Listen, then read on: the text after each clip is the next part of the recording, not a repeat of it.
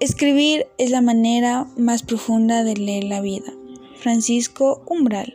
Muy buenos días, Magistra Amparo Romero y compañeros. Soy Michelle Espinosa de la Facultad de Ciencias Administrativas, carrera Gestión de la Información Gerencial y cuarto ciclo A. A continuación les voy a platicar sobre la importancia de la redacción administrativa para la carrera. Un documento bien redactado significa exactitud, práctica y disciplina. No olvidemos que el mismo documento nos identifica como persona y empresa.